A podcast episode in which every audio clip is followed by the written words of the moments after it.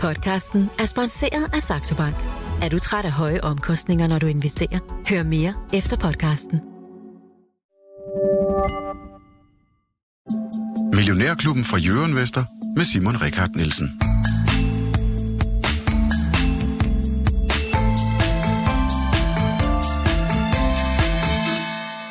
God morgen og rigtig hjertelig velkommen til Millionærklubben. Vi har igen i dag et hæsblæsende program foran os, så derfor vil jeg starte med at præsentere øh, både dagens emner og dagens øh, panel. Et stort panel.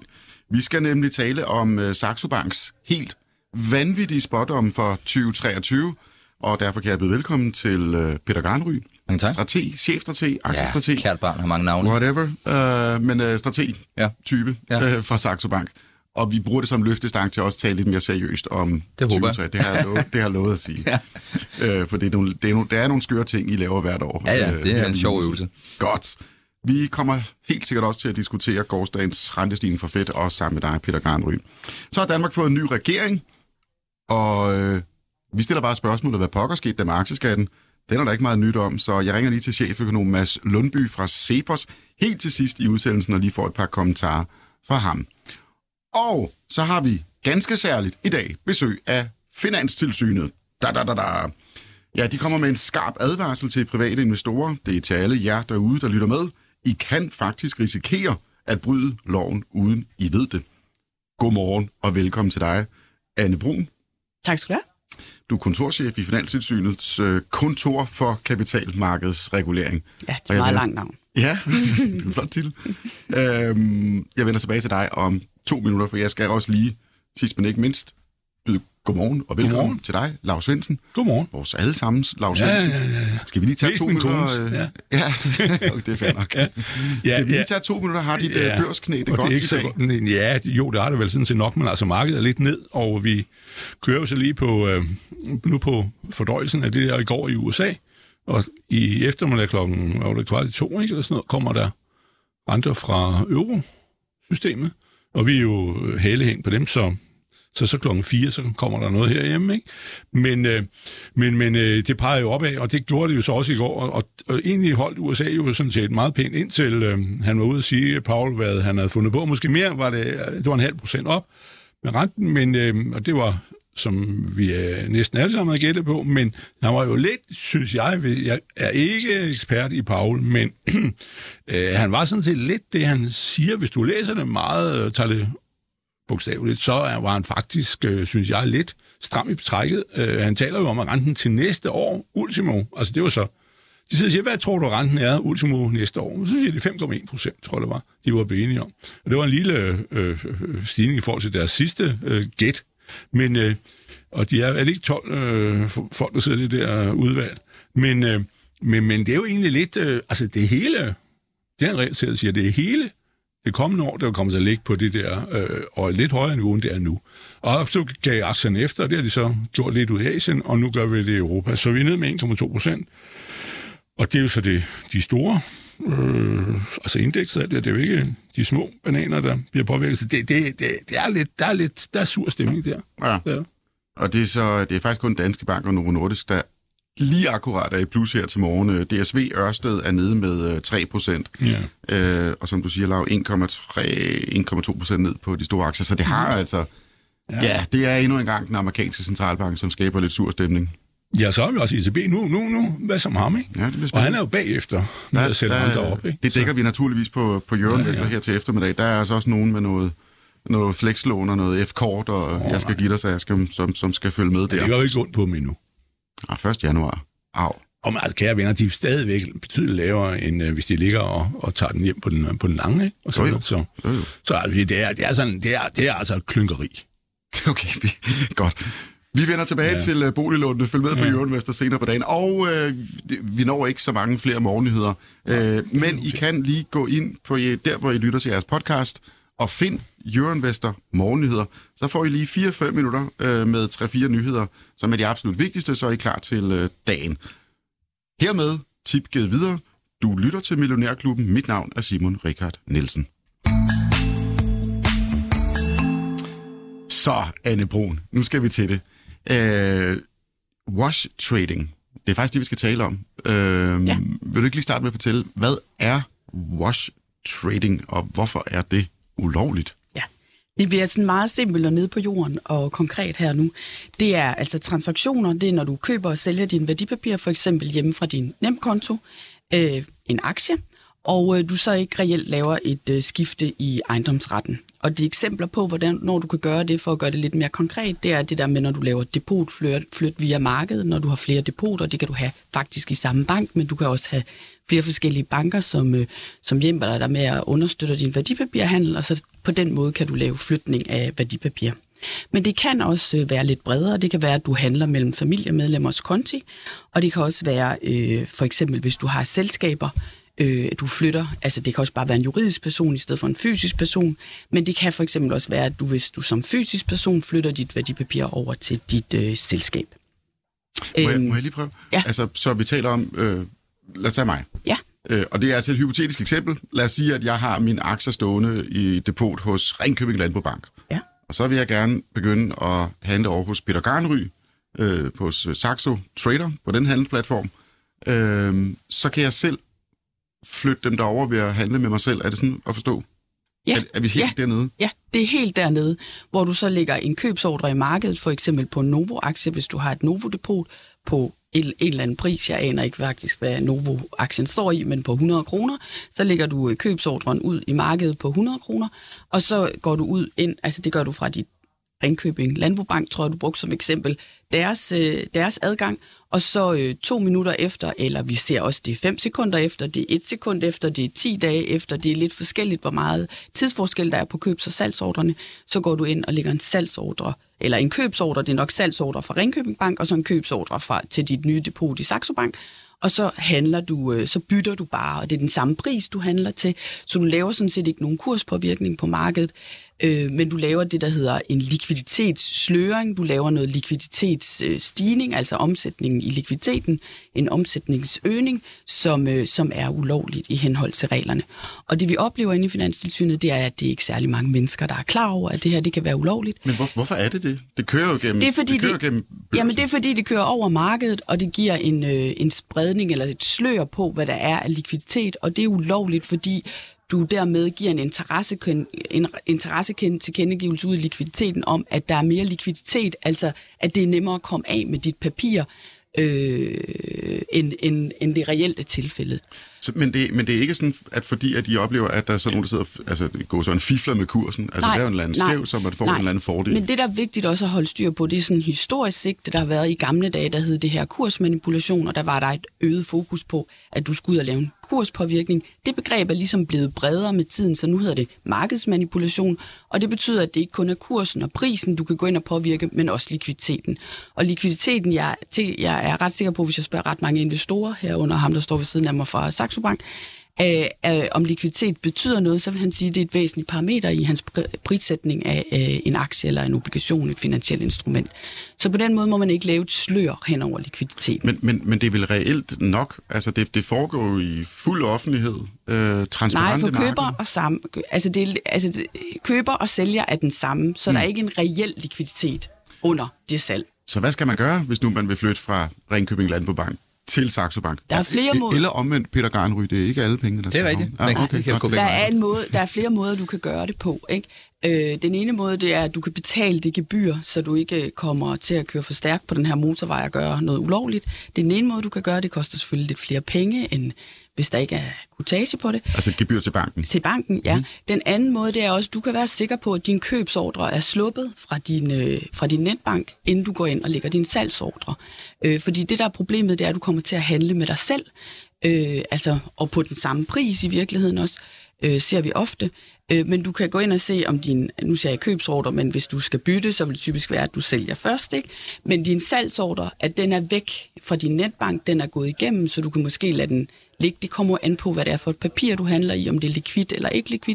Så nogen kan det tage lang tid at komme af med et papir, fordi likviditeten ikke er der, og nogle andre papirer går det meget hurtigt. Ikke? Jeg skulle til at sige, det er jo svært lige med Novo, men hvis du har sådan nogle småpapirer, hvad vil jeg, Gyldendal eller Ja. øh, små banker. Så må eller du væbne dig med noget tålmodighed. Så skal man simpelthen bare sidde og vente på i systemet. Ja. Nu er den væk. Der er, Ja. nogen, der er, der er nogen, der har andre, købt der er en tredje mand, som har ønsket at købe til den her pris, som du har lagt ud i markedet. Og det er så en kan man åbne handel. sin Saxo Bank-konto Ja. Og så kan man trykke køb Ja. i markedet, Ja. eller, eller øh, lave den der købsordre. Ja, så, er- så sker transaktionen mellem to uafhængige parter, og det er ikke den samme. Så det er en måde, du kommer udenom reglerne på, som jeg synes er forholdsvis nemt at forstå. Mm. Ser I et stigende problem med det her? Det er nogle gange svært at sige det der med, om vi ser et stigende problem i forhold til, hvad der er sket tidligere. Ikke? Men der er ingen tvivl om, at vi får rigtig mange flere data ind, end vi har gjort øh, nogensinde. Øhm, og det betyder også, at vi får alle værdipapirtransaktionsdata ind med en hel masse oplysninger på. Og vi bliver også bedre og bedre til at kigge ned i de systemer og lægge sådan nogle, hvad kan man sige, søgninger og alarmer ned over det her kæmpestore datasæt, der gør, at vi opdager dem. Og vi ser rigtig mange af dem. Øh, vi, øh, vi går ikke øh, kun efter småtterierne, så når, når det er folk, der laver en enkelt, så starter vi ikke sager op på det, men, men problemet er også, at vi har en retspraksis på området, som, øh, altså det er nogle domstole, der har sat nogle folk, øh, de mener nærmest, det skal give ubetinget fængsel, og det ønsker vi jo ensat ikke, folk skal komme uforvarende i, ud, ud i, så det er derfor, vi går ud med den her advarsel og ligesom prøver at sige, pas nu på, når I bevæger jer rundt derude, og lad være med at lave det her. Mm. Men det virker bare som om, at det er rimelig omfangsrigt, øh, fordi folk er helt uforvarende. Øh, jeg kan forstå, at, at, at er folk, der gør jo det her, og ikke aner, at de bryder loven. Ja, men Simon, du kommer jo an på, hvad du mener, hvad det er øh, omfangsrigt. Ikke? Altså, det, øh, det er ikke, fordi vi tager jo ikke alle sager op. Altså, vi kunne beskæftige os med det her og holde rigtig mange beskæftigede. Jeg tror, det data, jeg har, det er, det er flere tusinde, der laver det her. ikke. Men vi tager jo ikke alle sagerne op, men vi tager nogle sagerne op, når vi synes, det er gralt, og vi har sådan nogle kriterier, vi lægger ned over det, og så vælger vi nogle sager ud og køre igennem, blandt andet for at sige, at de skal holde op og stoppe med det. Og, og hvad, hvad sker der, hvis, hvis man kommer til at gøre det her? så risikerer du at få en politianmeldelse. Det bliver ret alvorligt fra Finanstilsynet, fordi vi har ikke andre sanktionsmuligheder på området. Så får du en øh, politianmeldelse, og så lægger det det over til NSK, som det hedder. Øh, det der i gamle dage hed Bagmandspolitiet. Og så foretager de den nærmere efterforskning, og det er dem, der vurderer, hvad skal man sige, ligesom, hvad skal straffen være. Så det har vi sådan set ikke rigtig noget med at gøre. Men, men, men skældner I mellem en, en helt sådan uforvarende øh, privatinvestor, som lige flytter det og vil gøre det selv, jeg sparer lige gebyret, øh, som gør det én gang, og så til, øh, jeg synes, du fortalte, at der er nogen, der, hvor du kan se tallene, der er noget systematik her.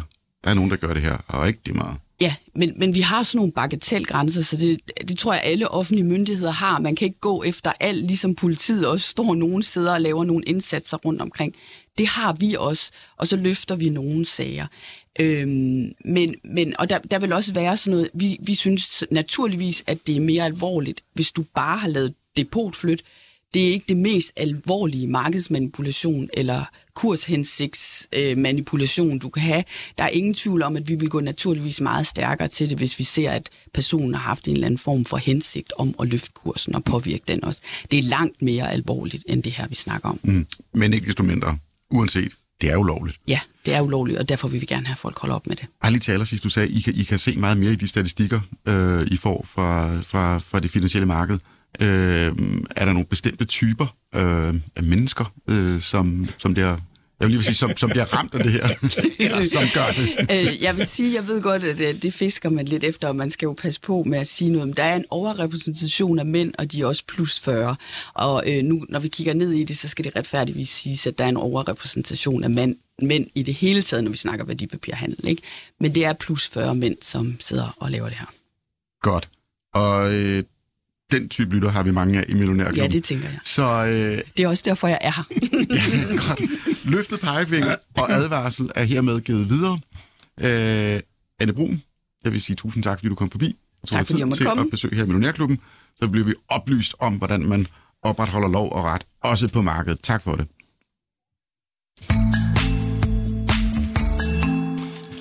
Ja, god dag. Ja, yeah.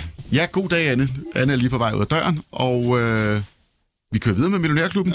Øh, Peter Ja. Garnry, Ja, vi skal tale om jeres vanvittige spot om for vilde 2023. forudsigelser. Mm, Outrageous, det er da sådan noget vanvittigt sindssygt. Ja, øh, okay, vildt. så lad os kalde det vanvittige forudsigelser. Er. Men okay. Og, Jeg, jeg, må, må jeg må jeg lige sige noget, for jeg, jeg kan faktisk en, en sjov overgang, fordi, altså ikke det der med sådan noget småting og flytte med skatte, alt det der, men vi havde faktisk, der var en overskrift på den norske avis i forbindelse med alt det der el og gas og alt det der. Står der følgende, øh, det der svarer, det hedder Dagens Næringsliv, det er børsen i, i Norge, ikke? at olieselskaberne handler strøm med sig selv. Pointen er jo det, at, øh, at de jo også bruger strøm, øh, faktisk også meget ude på oliefelterne, men pointen er, at når du så har det der system i EU med referencepriser, som man sætter øh, elprisen på den højeste, så vidt jeg forstår det, højeste pris med clear på i markedet. Mm. Hvis du så har handlet med dig selv, så kan det jo godt være, at du ikke sætter strømmen til 20 øre per kilowatt-time. Hvis du nu knalder den så op på 4 kroner bum, så skal alle os tosser betale 4 kroner, fordi øh, et eller andet olieselskab handler strøm med sig selv. Og det er jo der, hvor det begynder at gøre ondt, fordi så øh, påvirker du hele vejen igennem, og det har ikke noget med det her at gøre sådan direkte, men det er i virkeligheden lidt en parallel, og det er så på grund af, at EU's øh, prissystem er fuldstændig sindssygt. Det, det, det, det, er, det er altså for uroligende. Det er for uroligende. Input modtaget. Tak, Laura. Vi skal videre ja. til spotdommene. ja. øh, Peter, du var sådan lidt, da jeg sagde til dig, at vi skal snakke om, det er jo sjovt. Og så sagde du, ah, skal vi ikke lige prøve at være lidt seriøse? Og jeg havde det sådan, det er, jo, det, er jo, det er jo ikke mig, der har sendt dem ud. Nej, ja, det er rigtigt. Prøv lige at fortælle, hvorfor I gør det. Jamen, det er en øvelse, som startede for lidt over 20 år siden, øh, som egentlig handlede om at, at kigge lidt ud i fremtiden og sige, hvilke begivenheder øh, er, er, har en meget lille sandsynlighed. Det er ikke, det er ikke helt usandsynligt. Det, der er en sandsynlighed for, at det kan ske. Og hvis det sker, så vil det påvirke markedet utrolig meget. Øhm, og øhm, historisk set har vi jo faktisk i gennemsnit, tror jeg, haft en, to, en til to stykker ud af de her 10, der ligesom faktisk er gået hjem. Og det, der egentlig lidt er sjovt i det, det er, at, at mange gange går de hjem på andre, på, på, på en anden årsag, end det vi egentlig faktisk skitserer i det her skriv, vi laver. Så sidste år for eksempel, der havde vi jo den her, hvor vi siger øh, Facebook faceplants. Det er sådan et engelsk udtryk for, at du ved, Facebook falder forover og, og, og slår hovedet ned i jorden. Ikke? Og, og, vi, øh, og vi skrev jo sådan, at øh, Facebook, øh, som nu i dag hedder Meta, vil, vil miste over 50% af deres markedsværdi. Og argumentet i vores vilde forudsigelser var, at TikTok og andre sociale platforme har meget mere succes øh, med de unge øhm, end, end, øh, end Facebook og Meta, øhm, og derfor vil de, ud, vil de opleve det her kollaps her. Øhm, og, og det endte jo med at, at ske af andre årsager. Det har også haft en betydning, men der har været mange andre ting. Men, men det er jo en aktiekurs, der faldt 70 procent. Så det her med, at da vi gik ud og sagde, at, øh, at Meta skulle falde 50 procent, det kunne lyde sindssygt, men det endte jo faktisk med at ske, og mere til. Det skal jeg love for. Ja. Hvis, hvis vi, skal jeg lige liste dem op en gang? Og så kan du, du der ja, var en det. af dem, du synes, der var sjov, nemlig. Ja, det kan du Æ, der er, den første, det er en koalition af verdens rigeste milliardærer. De vil lave sådan et, øh, et, et konsortium og lave sådan et nyt Manhattan Project, altså ja. det, det projekt, som skabte atombomben. Ja. Øh, og det handler så om energi. Ja. Øh, den franske præsident Macron, han går tilbage. Guldprisen rammer 3.000 dollar. Ja. Øh, en EU her vil, øh, hvad står der her, øh, føre til en full-blown EU-union. Ja, det er først øh, næste skridt på vejen mod en, en, en, en rigtig union. Okay, godt. Jeg står her og prøver parallel, ja, par, parallel oversætte. øh, så kommer der til at ske det, at der vil være et land, som øh, totalt forbyder kødproduktion. Det sker så i 2023. Ja. Øh, Storbritannien vil holde ny afstemning for at komme med øh, tilbage i EU. Ja, den kan du godt lige kan høre. det, det, det er helt sjovt. øhm, og så vil der være øh, udbredt priskontrol, altså sådan helt old school regeringer, der går ind og regulerer prisen, altså i stedet for, at man fører pengepolitik for at få inflationen ned, så laver man bare en lov. Nu må priserne ikke stige. Ja. Udvalgte varegrupper. Ja. Udvalgte varegrupper, yes. Ja. Og så vil uh, OPEC plus landene og Kina og Indien, de uh, smutter fra uh, den internationale valutafond, IMF, for at lave en ny reservevaluta, som absolut intet har med dollaren at gøre. Lige præcis. Wow. Nå, hvad for en af dem her synes du er spændende? Det var der kun otte. Det var kun... Uh, gud, ja, så er der fastkurspolitik. Japan uh, laver fastkurspolitik med USA. Ja. Og uh, så kommer der et... Uh, sætter, sætter dollar yen fast til 200. Yes. Ja, fordi de vil ikke hæve renten på grund af, at de, det er et gammelt samfund, de har masser af gæld, så det vil sige, det er lettere bare at styre, det er lettere at styre det hele ved bare at fastlåse valutakursen. Fordi også, det, der, det er den, der med en devaluering. Voldsom devaluering så. Ja. Også sindssygt. Ja, og, så, så, og så vil det være et, uh, et totalt forbud mod skattely uh, på verdensplan, som gør, at hele kapitalfondsindustrien kollapser. Det er lidt sat på spidsen. det er lidt sat på spidsen. okay. okay. Men det gør arbejdsbetingelserne vanskeligere. Ja, nu holder jeg min kæft. Ja. Nej, nej, Hvad synes du er sjovt?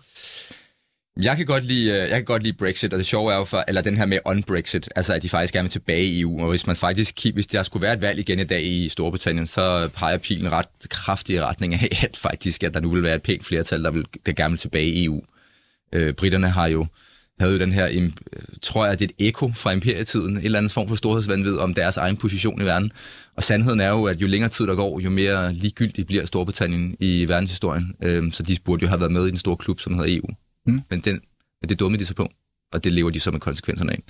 Jeg synes også, øh, jeg synes også en, en anden ting, der er sjov, det er den her med de her milliardærer og, og energi. Øh, nu har vi jo lige haft det her store gennembrud i fusionsenergi, som var en kæmpe historie her forleden dag. Ikke? Øhm, og, og man kan jo sige, det har jeg jo også været hen og tale om i Millionærklubben, det er jo det absolut største problem, vi har i vores samfund lige nu, det er at få løst det her energiproblem.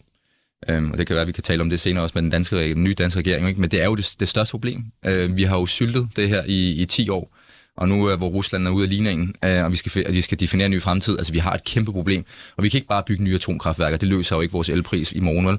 Du kan heller ikke bare bygge nye øh, altså vandkraftværker i, i, i Norge, de har allerede 4.000, ikke? Du bygger ikke bare lige nogle nye. Vi, vi er virkelig voldsomt udfordret, og Power to X kommer heller ikke i morgen. Øhm, så, så hele ideen er også det her med, at du har en historisk høj koncentration af velstand i øh, blandt, øh, blandt, blandt rige øh, mennesker, måske noget, vi ikke har set siden 1928. Øhm, og, og vi har altså basal forskning øh, med midler fra, de, fra den offentlige kasser rundt omkring i verden er jo på historiske lavpunkter også. Så det er sådan meget naturligt, at hvis der rent faktisk skal være penge til at lave et nyt Manhattan-projekt, som løser det her energiproblem, så, øh, så skal det komme fra private. Det er ligesom det, det der ligger i det. Mm. Har du nikket på et tidspunkt? Nå, jamen, jeg vil sige, nu, nu, det er jo de ting, som er, er noget ude i, i, i hampen, og der kan ske noget, og det er jo rigtigt, hvad du siger, at der så dukker der noget op som så en anden årsag og en sammenhæng, hvad det men, men det er også ligesom, i virkeligheden, så når, altså, skal jeg ikke beklikke din fantasi, den har da været meget god, men den er jo stadigvæk inden for øh, sådan, øh, der hvor øh, du og jeg kunne også godt sidde og finde af det, hvis vi havde drukket to øh, Citronvin, ikke? Ja, nej, men ja, fordi de, de er jo stadigvæk inden for, det er jo ikke som fuldstændig, at der bliver revolution i USA og, og borgerkrig, vel, eller sådan noget. Det er jo ikke, det, det er jo stadigvæk inden for sådan, øh, men jeg vil sige, der er en, som jeg, og derfor vil sige, hvad, hvad er så relevant, og hvad kan vi sådan, jeg vil også sige, den med Brexit, det vil også sige, da jeg sad og læste dem, jeg har læst dem for længe siden, da de kom ud, at øh, jeg vil sige, Brexit, eller baglæns Brexit, det tror jeg faktisk er det mest, øh, sådan relevante spørgsmål, øh, uden, øh, fordi England er havnet fuldstændig ude i en suppedags. Og det er jo et eksempel på, hvordan øh, demokrati er noget lort, fordi man øh, trækker noget ud. Altså, der var... Wow. Nå, men der var 32 millioner britter, der stemte i 16 under den der folkeafstemning, hvor der så var øh, 52 procent for og 48 imod. Ikke? Øh, så det var altså øh, cirka 16 millioner englænder, som mente, at de skulle gå ud, og der er en befolkning på 65. Ikke? Øh, og, og, og nu er de endt ude i, i hullet, og det er noget, som jeg synes, man skal lægge mærke til, det var den der oktoberkrise, eller hvad den var. Var det ikke her? England havde en oktoberkrise, hvor det var gået helt galt. Så endte det med, at hun måtte gå af, øh, den nye øh, premierminister, som nu har været der i, 30 dage, hvad det var. Men, men, men, men det var jo, fordi de står alene. Og det, og det er jo det, de som ikke har forstået. Ikke? Og der er jo, Joe Churchills store citat. Hvis englænder skal vælge mellem Europa og havet, vælger de havet. Og det gjorde de. De øh, øh, gik selv. De var skide ligeglade med fastlandseuropa. Nu står de derude, og vi sidder hernede og opsætter dem dernede i EU-kommissionen. De har grinet af, at de var ramle hovedet ind i muren, og der skal intet til, at England en gang til ramler ind i hovedet ind i muren øh, med deres statsfinanser. De er en åben økonomi, de har underskud på alt, de har gæld alle vejen, og så videre. Du, nej, nej, nej, nej, nej. Mm. Det, det, og, og det er jo det, vi også skal lære i Europa. Det er jo så Englands problem. Men, men i Europa skal vi jo lære, at, øh, at selvom vi er store og stærke og står sammen, men hvis vi oplever det, for eksempel en obligationskrise, det er jo det, jeg frygter egentlig, i Euroland, hvor renten lige pludselig, bum, kører opad for alvor så, øh, så vil vi jo opleve noget af det, men vi er så større og stærkere, og ikke underskud, og ikke øh, gæld i udlandet og alt det der. Mm. Så den, den synes jeg, den er, den er meget relevant. Bare lige for at køre den over på noget, ja. på noget aktiemæssigt, altså Storbritannien øh, London-børsen er jo hjemsted for nogle meget store globale øh, virksomheder. Mm. Øh, er, er, der, er der en risiko, altså for det vi taler om nu, uanset at det er outrageous, er der, er der en risiko der, som man som investor skal forholde sig til? Nej, det synes jeg ikke. Det, det, det, er ikke, øh, det synes jeg ikke er særlig relevant. Øh, jeg, jeg synes, det der egentlig faktisk er det mere overordnede tema, som er et mere alvorligt i, øh, i de her outrageous predictions, de her øh, vanvittige forudsigelser, vi laver, det er, vi har jo bundet det op på et fælles tema, der omhandler war economy, altså en krigsøkonomi. Og, og, det synes jeg faktisk egentlig er et meget, meget sigende øh, narrativ eller prisme at se verden igennem, øh, hvor vi er på vej ind. Vi står ligesom på tærsklen for enden af den her øh, man kan sige, ubeting, eller beting, altså ubetinget øh, globalisering, og nu er vi ligesom på vej ned ad en ny vej, øh, hvor, vi, øh, hvor vi har sådan en krigsmentalitet, hvor staterne kommer til at blande sig mere i ressourceallokering, større budgetter til militær, øh, nye konflikter rundt omkring i verden. Geopolitik kommer til at spille en meget større rolle, også for investorer. øh, og det er jeg sikker på, at jeg kommer til at snakke meget mere om her i Millionærklubben i, i kvartalerne fremover, fordi det er, det, det er en, et nyt skisme, som vi ikke har, ikke har skulle beskæftige os så meget med som investorer. Men, men det, nu er vi vel over, altså den, den røde tråd i de her vilde forudsigelser, det er jo så sådan set en, en reel øh, risiko, især for Ja, det, det må man sige. med, med altså, kriseøkonomier. Ja. Eller en deglobalisering, eller Ja, ja. oven i hatten, ikke? Ja. Godt. Lad os, øh, lad os øh, forlade øh, de mest sindssyge forudsigelser, og så tale lidt mere ned nede på jorden. Du lytter til Millionærklubben.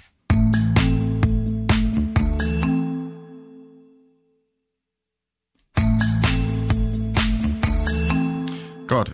Øh, Peter, vil du ikke tegne og fortælle i overordnede øh, øh, termer, hvordan du ser på verdensøkonomien og aktiemarkedet i det kommende år?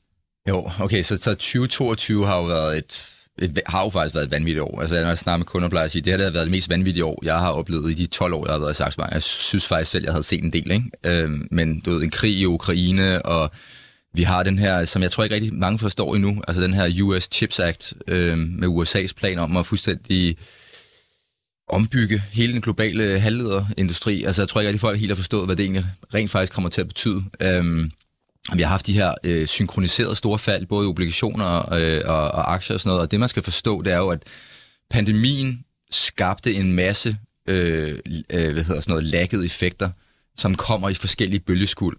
Og man kan sige, at i år har været kendetegnet ved, at det gik op for markedet, og specielt centralbankerne, at inflation ikke var forbigående. I hvert fald ikke lige så hurtigt, som man havde regnet med. Det gav så en, et markant renteschok til økonomien, som sendte obligationer ned i hullet. Det gjorde også, at aktiemarkedet blev, blev øh, prisfastsat til nogle andre multipler, og det er det, der har leveret øh, de aktiefald, vi har set, og de aktier, der har været allerdyrest prisfastsat, er dem, der er faldet allermest, fordi det er sådan, matematikken er, når renter stiger. Så man rent faktisk kigger på indtjening, så man siger, okay, så det vi har set i år, har jo været en primær bare, vi skal betale mindre for det samme. Ikke? Det, der vi går ind i nu i 2023, er et skældsættende år, fordi det centrale spørgsmål bliver to ting. Et, får vi en recession i den globale økonomi, eller gør vi ikke? Og hvad sker der med virksomhedernes indtjeningsevne? Altså de her marginer, hvor meget kan de ligesom vride indtjening ud? Og der er, man kan sige, det ubehagelige det her er, at vi kommer stadigvæk fra et højpunkt. Altså virksomhedernes indtjeningsevne har været, kommer fra et historisk højpunkt. Og det, og det skræmmende er, at hvis man bare antager en forholdsvis mild recession, og antager et, et forholdsvis meningsfuldt lønpres, og marginer, der kommer ned for virksomhederne, jamen så kommer indtjeningen også til at falde relativt meget, altså næste år. Det er i hvert fald det, der er minefeltet, man skal navigere i. Er, er det er sådan, eller dit hovedscenarie? Jamen, det er sådan vores hovedscenarie, ikke? og det betyder, at, at vi formentlig måske skal forberede os på at få endnu et år med aktiemarkedet, som kommer til at, at skulpe. Der skal nok være segmenter af aktiemarkedet, som kommer til at klare sig godt, ligesom i år. Råvaremarkedet, forsvarsaktier, nogle, øh, sekt, nogle dele inden for vedvarende energi har, har klaret sig rigtig godt. Der har været lommer, ikke? Øh, shipping også øh, har klaret sig rigtig godt. Og det kan vi også komme til at se næste år. Men det helt store spørgsmål bliver det her med øh, den, faldende, den potentielle faldende indtjening i virksomhederne. Og, og så endnu mere, markedet er jo helt skråsikker på, at den her inflation den nok skal komme ned. Og Paul sendte jo et lille smule et lidt andet billede i går. Ikke?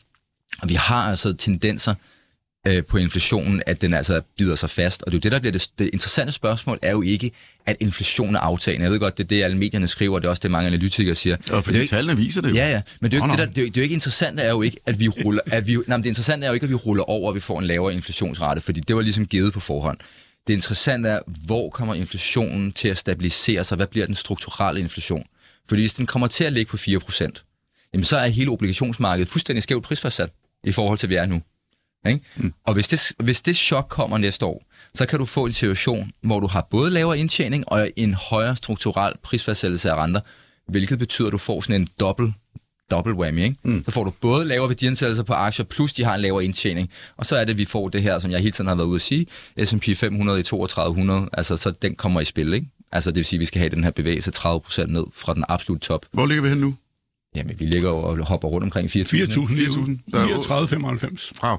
Okay. Det er næsten sådan en tilbud. Men- 39,95. jeg opsummerer lige. Ja. Øh, der, du, du sagde mange ting. Mange Ja, spændende ting. Nej, nej, nej, nej, det var helt perfekt. Det var det, var, det, var, det, var det jeg bad dig om. Jeg synes bare, vi skal have nogle, øh, nogle nedslagspunkter. Ja, ligesom ham fra Elisabeth, han opsummerer også hele tiden. Nå. Ja, for helvede. okay. Øh, dit hovedscenarie, det er, altså selvom vi får en mild recession, øh, og at øh, indtjeningsmarginalerne i virksomheder og erhvervslivet bredt set, øh, de bliver kommet ned, så kommer aktiemarkedet til at sætte sig i 2023. Ja. Og så er der lommer og et forbehold og så videre. Ja, ja. Er, er du også der, Lav? Øh, ja, øh, ja, lidt. Ja, for jeg, jeg tror, du har ret. Den med obligationer... Jeg troede, er- du var optimistisk på det her. Jo, men det er, jamen, hør efter. Det, det, jeg er... På kort sigt der er jeg faktisk pessimistisk. Jeg har også prøvet at skrive det her. Jeg siger, at der kan komme julestorm øh, på markedet. Ikke? Og det er fordi, øh, vi, øh, vi er sådan set kommet for tæt på. Vi- vi- Jeg sad og, og regnede på de her tal. Det er jo forbløffende. Ved du, hvor lang afstand der er fra all-time high på Dow Jones og ned til hver i dag? Der er nu, skal du ikke svare, der er 8 procent. Ja. Det, det er det hele. Altså, vi, er jo- vi, er jo- I, i, I dollar? Ja, altså regner i dollar, hvad er Ja, ja, indekset, og hvor ligger det? Der er kun 8 procent i afstand. Hvis det, øh, det er det, vi mangler, så er vi all time high. Og hvad hedder det, øh, men på, på Nasdaq er det 32 og 31, og på, på SAP, hvor der er noget mere, indgår noget mere IT og alt det der, der ligger vist på, på 17, ikke? Så, så, men, men altså, de ligger faktisk så højt. Og det er jo lidt forbløffende, og, og jeg vil sige på den måde, jeg tror om også på, at øh, den der med øh, fortællingen om, at vi er på vej mod to i inflation igen, den øh, har ingen gang på jord. Det er noget, det er en storytelling. Man bilder sig det ind. Og det, øh, jeg talte også forleden dag med en anden gæst, vi havde, øh, og så siger jeg, at bliver renten i, øh, eller inflation i Europa fem år frem, det, vi kan jo ikke bare sige et år frem, men der ligger de på, på, nu på 8, ikke? og så er den for nedadgående, men, men altså øh, fem år frem, så siger, jeg, det er jo sådan et, et godt gæt for en obligation, jamen, så bliver det nok 4-5 procent. Det vil vi da enige om forleden dag. Og, og, øh, og det tror jeg faktisk, at niveauet dem med de to, det er noget snak. Og når folk finder ud af det, at det kan ikke lade sig gøre, så, så, så vinder de jo rundt. Så vi har de ballade der, og USA's obligationer så er ikke helt tosset, men Europas er jo fuldstændig øh, slet, altså øh, det er ikke dansk realkredit, det vil sige, vi jo har jo fået nogle tæv på forhånd, men, men altså det andet der, de, de, det passer jo slet ikke. Øh, nå, så, så tillader mig at Er, være... er det ikke, er, op- er, er, er sådan noget, du mener også, eller hvad, hvad mener du? Ja, ja, men, ikke jamen, rigtigt jamen, forstået? jo, jamen altså, det er jo... Øh, ja, for det var en relativ enighed. Ja, ja, så nu, ja, kom, ja, nu ja. kommer jeg lige ind og Nå. er djævelens advokat. Og Jeg kan godt give dig en joker bagefter, hvis ikke du selv kommer med den. Ah, jamen, nej, kom du meget. Nå, men joke, jokeren i det her scenarie, det er jo, at vi har haft Kina de sidste tre år, der har fuldstændig kørt asynkront til verdensøkonomien. Ikke? Mm. Hvis de lykkes succesfuldt med at lave en genåbning af deres økonomi, det tror jeg nu i en eller anden udstrækning nok, de skal få, men kan de kickstarte deres økonomi? De har jo en giga finansproblem, både i finanssektoren og i deres ejendomssektor. Ikke? Altså, det går ikke skide godt derovre. vel? Hvis de kan lykkes med at kickstarte økonomien, så er det jo det, der kan afbøde de negative effekter af den nedgang, vi ser i aktivitetsniveauet i Europa og USA. Der er ingen tvivl om, at Europa er lige nu vipper på kanten øh, til at ryge ind i en recession, og USA's ledende indikatorer er jo de dårligste siden finanskrisen, hvis vi lige fjerner pandemien. Så alle tegn tyder på det. Men det interessante er også, og det er det, der gør, at den her recession kommer til at blive mærkelig. Og det er også det, noget, så Sten Jacobsen, min chef og jeg, vi snakker jo meget om det her med, hvordan er det, vi definerer helt præcis en recession. Men det er jo også, recessionen er jo underlig, fordi hvis vi får en recession den her gang, og den bliver mild, så er den mild inflationskorrigeret, men i nominelle termer, det er jo det, nu man skal være gammel, ikke? man skal være ledet i 70'erne for, for at huske de der recessioner, de er jo mærkelige, fordi tallene går opad, omsætningstallene stiger og alle de her ting her, men når vi renser for inflation, så går det ikke så godt. Mm. Øhm, og det er også den type recession, vi kommer til at få den her gang. Og mm. det er bare en underlig form for recession. For det, Jamen- det, det, der er ikke der er ikke nogen, der har været vant til den recession i 40 år jo. Det vil være mit scenarie nemlig. Ja. Altså, og jeg mener også, selv korrigeret for inflation, kan man vel godt forestille sig en økonomi, der bare kører videre med altså 4 procent, øh, uden at, det, altså, at, at vi faktisk kan bevare en, øh, en økonomisk øh, bæredygtig optur. Ja. Men, men, men nomin, yes, Ja, rigtigt, kom, kom, nominelt, det hele, det hele bliver pustet op, Ja. og reelt set, ja, så er det lidt mindre. Det er jo Øh, pustet op. Det er pustet op, men det behøver ikke nødvendigvis betyde, at vi skal have en arbejdsløshed på 10-15 procent øh, igen, øh, og i den dur. Nej, man kan sige, at verdensøkonomien er, men verdensøkonomien er anderledes, og det, energi, det energichok, vi havde i 70'erne, får det energichok, vi har nu til at ligne øh, en god tur i parken, ikke, som man siger på engelsk. Ikke? Så, så, så der, er, der, er, der er ligheder, men der er bestemt også store forskelle. Øhm, Men hvad skulle problemet være, hvis vi går fra altså det, det langsigtede inflationsmålsætning, der det, er det, to, det, og så nu bliver den så fire. Det kan godt være, at målsætningen stadigvæk er øh, to. Ingen tror Ja. på det, så vi kører bare videre på det, det, der, det, der, det, der er det interessante lige nu, det er, at det, der er interessant lige nu, det er, at man har strammet de finansielle rammebetingelser ret meget. Jeg tror faktisk, det er en overraskelse i den amerikanske centralbank, at man ikke har taget mere efterspørgsel ud af den amerikanske økonomi, på trods af, hvor renten er blevet flyttet hen, og vi har realkreditrenter i USA, der har været op og smage på 6% og mere og sådan nogle ting. Jeg tror, de er virkelig overrasket over det. Vi får det ene tal efter det andet i servicesektoren, at øh, det, det, øh, den amerikanske økonomi den faktisk er i stand til at absorbere det, der er sket. Vi kan se på øh, dem, der skifter job i USA, de får i gennemsnit 8% lønstigninger. Hvis du går længere ned i lønpyramiden, så får folk, der skifter inden for lastbilchauffører osv., de får helt op til 10 og 15% lønstigninger. Det interessante er, at nu, og nu, nu bliver det sjovt, ikke? fordi det er jo hele det her med, hvis virksomhederne giver efter og giver mange, altså høje lønstigninger for at kompensere inflationen, så kan det være med til at give den milde inflation, fordi så, så bliver vi kompenseret. Men det er så også det, der kommer til at løfte det strukturelle inflationsniveau, og så skal vi have en reprisning af renter og en reprisning af aktier, fordi så har vi et nyt scenarie. Det er jo det, der bliver interessant at lægge mærke til. IMF, Verdensbanken, alle de her, alle centralbanker, også ECB, kommer det ene forskningspapir ud efter andet i de her måneder. Det er ret interessant. Der er ikke nogen løn- og inflationsspiral, og mm. de kigger i krystalkugler i alle data og sådan noget, at, ej, og det er, vi tror ikke på, at det kommer. Og når de skriver alle de her papirer, så er det fordi, at de alle sammen har fået at vide, prøv at høre, det her, det er den helt store mine, vi ikke må træde på. Mm. Ikke? Og det er derfor, de kommer de her. Og jeg tror, de er hunderad for, at den spiral, den går i gang. Det er rigtigt. Det er det, det er besværgelserne i øjeblikket. Må jeg bare lige gøre den færdig? Ja, der, fordi, fordi, en, en af grunden til, at jeg tror, at man, vi måske kan se en optur og øh, et, øh, altså det modsatte af stagflation, eller ikke det modsatte, men høj inflation, høj økonomisk vækst, også i reelle termer. Det var sådan ligesom perioden efter 2. verdenskrig, der skulle man jo også mm. betale ja. øh, en, en meget, meget stor statsgæld tilbage.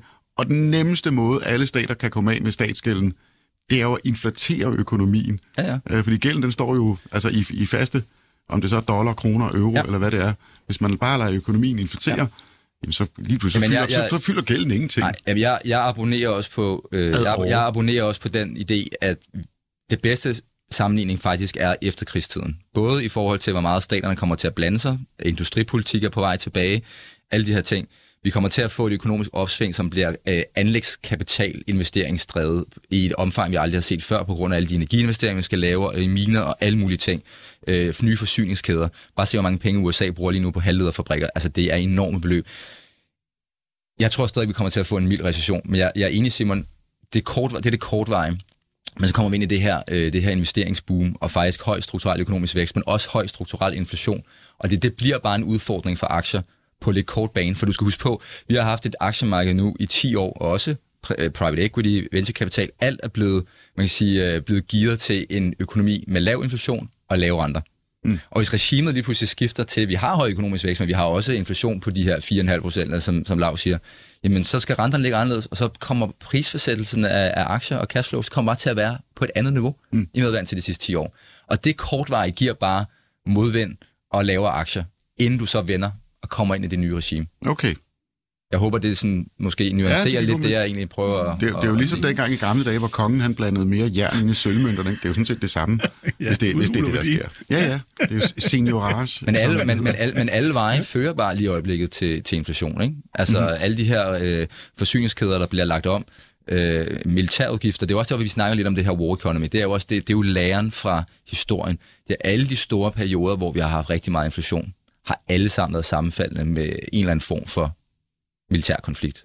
Ikke? Og hvor staterne har skulle udvide deres, øh, deres fiskale muskler enormt meget relativt til, hvad der var af opsparet kapital og ressourcer til rådighed. Det man skal huske på, det er det, vi har lært nu i det her, det er jo, at inflation bliver jo virkelig skabt, når du har store ambitioner ved rigtig meget, og du har en ressourcebegrænsning. Det er jo der, det bliver et problem. Mm. Ikke? Er det ikke sjovt at have en grøn omstilling oveni? Ja, nu så kører du grøn omstilling ah. oveni. Ikke? Er det ikke sjovt at have en gammel mand på 38 år på besøg? Lyder jeg som gammel? Lyder jeg som gammel? Nå, jamen, jeg, jamen, du, jeg kender nogen, der gælder jo. Men, men det er, det, jeg, jeg er glad for at høre det der, fordi det, det, er, jo, det er jo sund fornuft, det der. Og jeg tror også på, at balladen er det med centralbanken. De vil gerne have ned med inflation igen, men det handler først og fremmest om at forhindre øh, det der lønpris. Fordi priserne er rykket, så er spørgsmålet om lønningerne. Og derfor gælder det om at, ej, det skal nok lykkes. I skal ikke, behøver ikke få mere lønforhold til, at vi løser problemet om et år. Ikke? Men altså, du ser, når han går ud og fortæller om et år, vil renten ligge 5 ikke, kommer ind. Så yes. tyder det jo ikke på, at han, øh, ja, den er lidt lavere, men han tyder jo ikke på, at krigen er vundet om et år, vel? Nej. Der er altså, altså, det er jo fedt, der... øh, og Paul, alt det, yes, fortæller yes, yes. om nu. Jeg han, hører, han, han siger lidt øh, her i mellem linjerne, at øh, nej, øh, at der bliver hele øh, næste år bliver en krig mod inflation. Ja. Lige om lidt, så ringer jeg Mads ja. Lundby op, så skal vi nemlig tale om noget helt andet. I mellemtiden, fordi så, så gemmer jeg lige fem minutter øh, til sidst i udsendelsen, så kan I to i mellemtiden tænke lidt over, hvad skal man så gøre med pengene? Mm-hmm. næste år i 2023. Altså, hvor er de der lommer? Øh, og så skal jeg lige høre, om, øh, om der er ved at være hul igennem til øh, Mads øh, Lundby. Der er optaget. Han har nok tavlt med den nye regering. Jeg, jeg kan forstå, at der, der er faktisk ved at øh, komme nogle ministernavne på spil her. Ja, men må, må jeg så stille, øh, når du taler om krigsøkonomi, hvad med Ukraine? Den der, det bliver fred, hvis det bliver fred i morgen, Putin han øh, falder død om, der bliver båret væk, og soldaterne gider ikke slås med at gå hjem, og så er der fred, og så siger man, puh, hvem skal betale for det her? Det må vi diskutere nogle år. Men hvad så? Hvordan ser du det? Altså, afslutningen af Ukraine, det er jo det vigtigste, det er den vigtigste joker, vi har. Ja. Hvordan, hvordan ser ja, du det er det? en stor joker ud over Bliver, Kina. bliver det bare ja. ved øh, næste år, eller hvad, hvad, hvor er vi henne? Får det ingen inde? Altså, det er virkelig et svært spørgsmål. ja. Okay, det er- så, jamen, så, det er så, virkelig så, så, lad mig, så lad mig stille spørgsmål i stedet for. Hvad skal vi gøre? Hvad skal, der er 50.000 lyttere. Ja. I to kloge mennesker. Hvor skal man putte sine øh, penge? Jeg- i jeg tvivl? mener- hvor, er, hvor er lommerne? Er Jamen, jeg tror, bud? det der, du sidder og taler om, det er, at der er en downside risk nu, og lige nu skal du drosle lidt ned, det har jeg også selv gjort, øh, fordi jeg er faktisk er bange for, at øh, lige pludselig begynder folk at forstå, at det her rentevæsen, det har, øh, kan godt gå galt, og det gør også, at vi i Europa har en risiko på bankaktier, vil jeg sige. Jeg har selv et par stykker, jeg skal af med her lige først i det nye år, hvis de lige kan stæves over, men, øh, fordi jeg vil gerne beskattes til næste år. Men, men, øh, men hvad hedder det, øh, det der, der skal du altså nå. jeg tror på den måde, at, at, at der er altså en risiko på europæiske bankaktier der. Men, men øh, ellers så vil vi komme tilbage, og vi vil få en inflationsøkonomi, og jeg tror, at boomet for, for skibe er overstået, olien vil sætte sig lidt, og så kan der en risiko på, at olieprisen ryger op som en prop, hvis, øh, hvis Rusland går i udu ikke kan eksportere. Det er min øh, worst case øh, til næste år. Men øh, så kan det være ligegyldigt, hvem der køber den. Det er et spørgsmål bare, hvem, hvordan bliver det fordelt ud i verden? Kommer der noget ud, eller kommer der ikke noget ud? Og hvis det stopper, så ryger olieprisen, jeg ved ikke hvorhen, så skal vi op i 120-30 dollar, øh, hvis det går helt galt. Men, øh, men, øh, men det skal man holde øje med, men, men du skal tilbage til en rigtig økonomi. Og jeg vil sige, investeringer, lastbiler for eksempel, det er et af områderne, hvor jeg mener, Men det er det samme tema, du snakker om, som du har sat på i 2022, ikke? Altså i år. nej, fordi der i år har jeg jo været på, på skibe og Ja. på olie, og jeg er gået ud af olie. Ja, okay. og, ja. øh, og, Yes, yes, det kan godt. godt være, at jeg skal tilbage til olie øh, igen, øh, men, øh, men, øh, hvis der bliver chance for det, men indtil videre øh, fiser den jo nedad, så, så hvad hedder det, men, men, øh, men øh, det, øh, jeg tror, det er det andet, og så skal du passe på finans. Jeg tror ikke, at finans bliver super duper. Øh, men altså, hvis det bliver fred i morgen i Ukraine, ved du hvad, så bliver det godt. Men så kommer problemet, så får vi inflation. Fordi så skal vi alle sammen ud og fyre kassen af. Og hvis russerne stopper ved olien, fordi de øh, skal tage en borgerkrig, øh, og ikke kan levere olie i to år, ja, så er olieprisen, som jeg sagde, helt af gurk. Så den der med, at inflationen falder, hvis der bliver fred, nej, nej, nej. Så skal vi rigtig have inflation. Det bliver Yes. inflation 2. Hvad siger du, Peter? Saxo Bank, har I et par inspiration, I vil give videre til? Ja. Jamen, til øh, vi, vi er stadigvæk, øh, har stadig en kærlighed til øh, råvaresektoren generelt. Øh, meget på energi øh, og inden for industrimetaller. Øh, tror vi meget på kover. Øh, øh, stadig sådan forholdsvis positiv også på, øh, på lithium øh, og, og, og aluminium, nogle af de her ting, der skal bruges i forbindelse med den grønne omstilling og alle de her ting, men kover i særdeleshed hvis med den her elektrificering. Øh, alt inden for energi, så det er, øh, altså tror vi stadig på, at der er så meget altså statskapital, og der simpelthen kommer til at flyde og incitamenter. Øh, så det vil sige, det er al vedvarende energi, der kommer også til at være et boom stadigvæk i atomkraftværker, øh, brændselceller, øh, batteriteknologi, alle de her ting. Øh, vi tror også på et comeback til øh, cybersecurity øh, næste år. Hvad angår øh, finansaktier, så tror jeg faktisk, at, at i et strukturelt højere renter infl- inflationært miljø, så på, en, altså på den helt lange bane, tror jeg over sådan en økonomisk cyklus på en 7-8 år, der tror jeg faktisk, at finansaktier kommer ind i en helt anden momentum og bliver meget mere interessante. Hvis man sådan kigger på, hvad Danske Bank kunne forrente deres balance til øh, før finanskrisen på normale renteniveauer, og man så tager den balance, de har i dag og ganger igennem med et lignende renteniveau, jamen så snakker vi om, at de nærmest kan fordoble deres bundlinje over sådan en økonomisk cyklus efterhånden, som lånebogen bliver rullet på de nye renter. Ikke? Så jeg tror sådan på den helt, helt, helt lange bane, tror jeg, at Finans har helt klart noget at skulle sige. Øhm, og så øh, halvleder har fået rigtig meget tæv, men, men, den, men den, den teknologi er sindssygt hammerende vigtig for verdensøkonomien, og der er, der er virkelig nogle, mm. nogle gode tilbud derude. Uh, jeg har altså et par opfølgende spørgsmål til dig, Peter. Ja. Men øh, nu skal vi sige uh, goddag og velkommen til Mads Lundby, cheføkonom i Cepos. Goddag, goddag. Goddag, goddag. Uh, Mads, har du fået blodtrykket ned, efter du så regeringsgrundlaget det går? Ja, øh, det har jeg. Øh, men jeg må sige, at jeg overordnet set er skuffet. Jeg synes, at der ofte i offentliggørelsen var godt til nogle meget, meget store ambitioner på skatteområdet, arbejdsudbud med videre. Og jeg må sige, at en af de store skuffelser i det, der er kommet frem, øh, det er, at der ikke gøres noget ved aktieskatten. Det synes jeg er meget beklageligt, fordi at det er så vigtigt, at vi får sat en af verdens højeste aktieskatter på 42 procent markant ned. Øh, så øh, øh, det er jeg overrasket og skuffet over. Man skal huske på, at Lars Løkke og Rasmus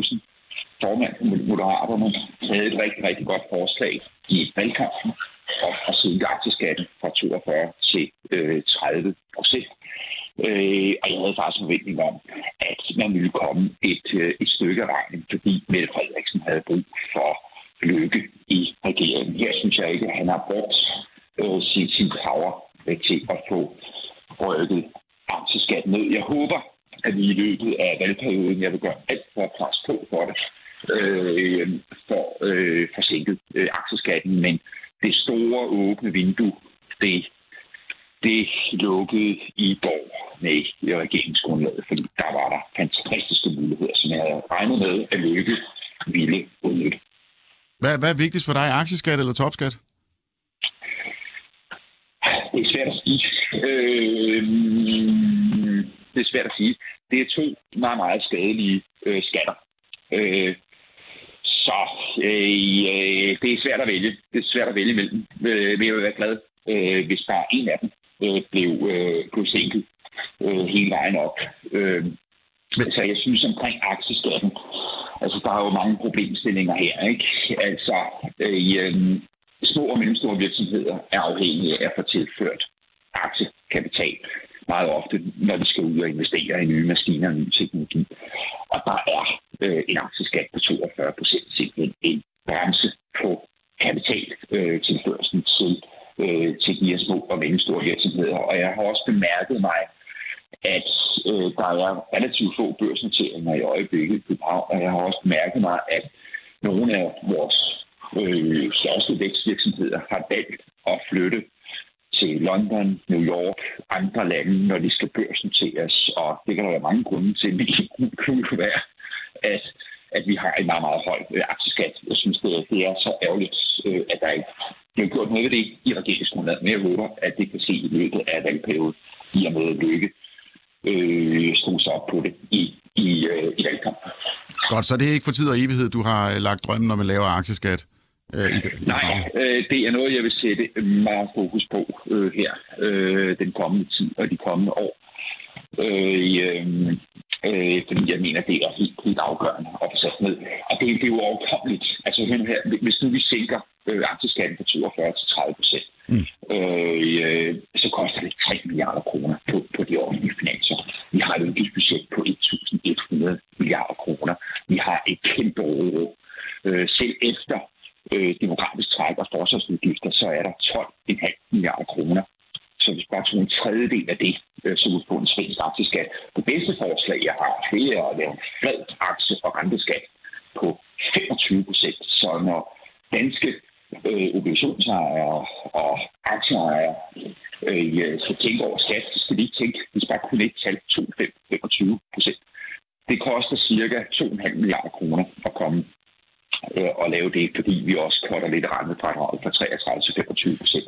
Godt, Mads. Det, er dejligt at høre, at du... Øh, ja, ja. ja, det er pragtfuldt. Du fortsætter, du fortsætter kampen. Vi vil, vi vil løbende følge, øh, hvor langt du når med, med, med, den, øh, med den kamp. Ja, forhåbentlig, Mads, forhåbentlig meget, meget langt. Vi, godt, vi, ja. vi skal tilbage til at tale lidt, uh, lidt aktier, selvom skatten den er, den er hammerende høj. Mads, tusind tak, fordi du lige uh, gav dit uh, besøg med her. Tak, I måtte være med. Godt. Det var lige, det var lige en intermezzo. Jeg synes ikke, vi kunne lave... Uh, nu, uh, nu er regeringen kommet, og regeringsgrundlaget er der. Men vi skal tilbage til aktierne. Peter Garnry, mm. der, uh, Camilla Elisabeth, ja. uh, hun reagerede lige åbenbart inde på Facebook, da du sagde noget om energi. Ja. Hvor er du hen på atomkraft? Uh, altså investeringsmæssigt, hvor, hvor er du uh, positioneret der? Jamen, ja, jeg, jeg er positiv. Jeg har faktisk også selv øh, en, øh, lidt af min private formue øh, sat i den retning. Altså, jeg synes, nogle af de bemærkninger, der er kommet fra Camegos øh, direktør, øh, som er det her Camego? store, Camego er det her store kanad, kanadiske øh, uran-udvindingsmineselskab, som er nummer to i branchen efter det kazakhstanske statsejet selskab. Øhm, og Camego har jo lige købt... Øh, en teknologidivision, altså øh, Westington Technologies, så de også nu leverer en mere vertikal forsyningskæde inden for atomenergi, altså både brændsel, til kraftværkerne, men også den teknologi, der skal bruges til at bygge kraftværkerne. Og det, han har udtalt for nylig, det er jo, at der er giga-interesse nu, spirende, øh, specielt i Østeuropa, men, men bredt set i Europa, og også uden for Europa rigtig mange steder. Øh, jeg er slet ikke i tvivl om, at, at det her, det bliver, det bliver altså, der er ikke mange politikere heller i Danmark, der taler om det, men baseload, altså den energi, du kan skrue op for, når vinden ikke blæser og solen ikke er der. Det er den, der gør, at du har stabiliteten og de rigtig, rigtig lave priser på elmarkedet. Og lige nu med alle de her atomkraftværker, der er sat ud at spille i Frankrig, det er jo derfor, vi har de her store udfordringer øh, lige nu i det europæiske elmarked. Øhm, så vi kommer ikke udenom, og, og med alle de her elbiler og, og luft til varme, altså hvis du bare køber en elbil, så fordobler du dit elektricitetsforbrug i en husholdning. Jeg tror, øhm, og nu har vi slet ikke snakket om det, det var faktisk, det, jeg, havde, jeg havde faktisk et håb på, at vi skulle snakke om Tesla i dag, faktisk, fordi... Gør det! Jamen det, nu? Ja, ja, okay, men det interessante er jo med, med Tesla jo, at øh, de var jo mega, mega skråsikre for tre måneder siden, at efterspørgselen på elbiler bare vil fortsætte. Øhm, og vi har faktisk skrevet om det meget sagt, at øh, vi troede faktisk, at efterspørgselen ville begynde at tage et, et, øh, et, et hug grund af de her høje elektricitetspriser. Og det er præcis det, Volkswagens, en af Volkswagens direktører var ude at sige i går. De kan nu se faktisk en mærkbar forværing af efterspørgselen på elbiler i Europa på grund af de høje elpriser. Det er også det, man har set i Kina. USA er det eneste, øh, hvor det ikke er tilfældet, fordi de har lavet den her Inflation Reduction Act, som giver en masse penge for at købe en elbil. Ikke? Øhm, så, så, det, så hele pointen er, at den grønne omstilling og elektrificering kommer bare med enorme udfordringer, og vi skal have udvidet vores elnet øh, så sindssygt meget, at, øh, at atomkraft bliver nødt til at være en af de langsigtede løsninger. På den kort sigt kan jeg ikke se, hvordan vi kan få lave elpriser og øge elektricitetsproduktionen ved kun at lave havvindmøller og solceller. Jeg tror, vi bliver nødt til at lave øh, mere kul og, og gas, men med carbon capture hvis man gerne vil have den, den mm. grønne profil. Men, men din pointe kom, omkring Tesla, det var, at Jamen, det, jamen, jamen, min, min, den, min, pointe med, min pointe med Tesla er faktisk, at efterspørgselen faktisk er, er kraftigt faldende, og priserne på batterier også er rigtig høje, så de bliver faktisk udfordret enormt meget. Øh, Tesla, det er derfor aktiekursen faldet 50 procent her på kort tid.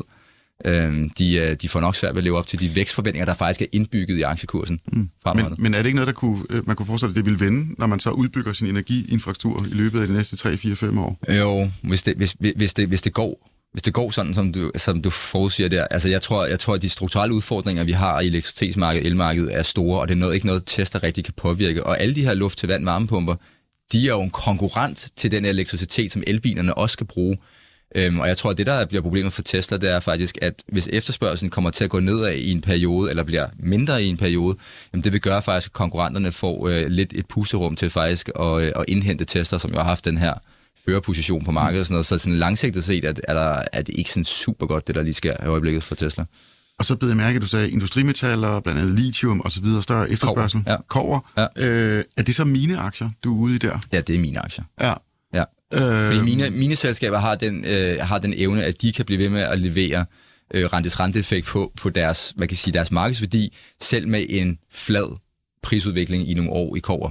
Ikke? Hvor man, hvis du investerer direkte i kover futures, øh, eller et eller andet andet øh, industrimetal future, så hvis, hvis, hvis kurven bliver på en bestemt måde, eller prisudviklingen ikke løber, så får du ikke noget afkast. Men mineselskaberne, de kan altså godt blive med at tjene penge, også selvom mm. spotprisen på en, en råvare er uforandret. Ikke? Og vi taler de store Rio Tinto og så videre, og så videre, og så videre.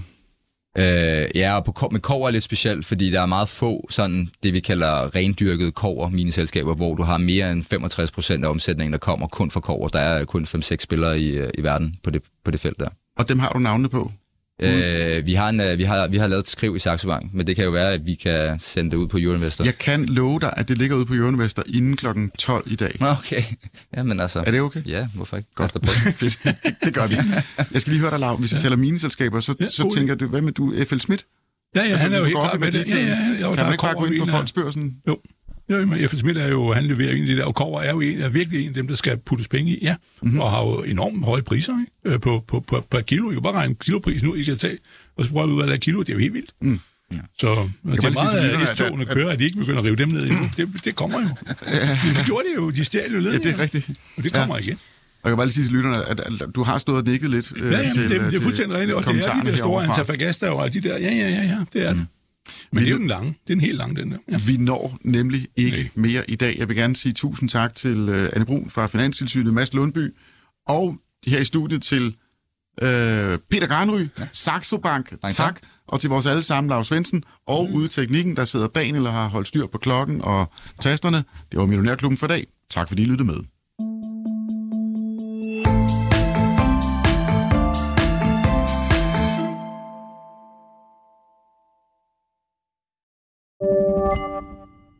Millionærklubben var sponsoreret af Saxo Bank.